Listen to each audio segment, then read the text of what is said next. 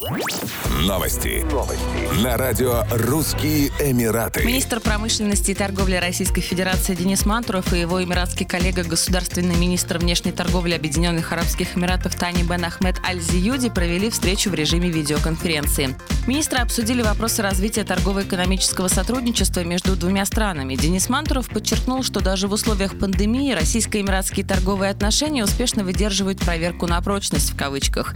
Тенденция роста двустороннего товарооборота, который в 2020 году достиг рекордного уровня в 3,3 миллиарда долларов США, продолжается и в текущем году. Вместе с тем, потенциал в торговой сфере использован не полностью. В числе приоритетных сфер автомобильная промышленность, гражданская авиация, оборудование для нефтегазовой отрасли, информационные и телекоммуникационные технологии, а также агропромышленный комплекс.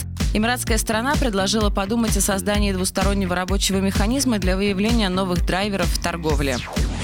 Российская авиакомпания Azur Air планирует начать полеты из Перми в Дубай. Информация об авиарейсах появилась в расписании международного аэропорта Большое Савино. Первый вылет запланирован на 15 мая 2021 года.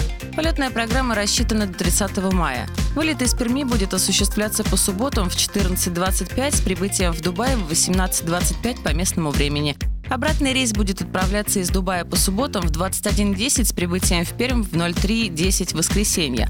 Время в пути составит 5 часов. Тип используемого воздушного судна Boeing 757. Ранее Azur Air выпустила новые рейсы в Дубай из Казани, столицы Татарстана, с 30 апреля 2021 года.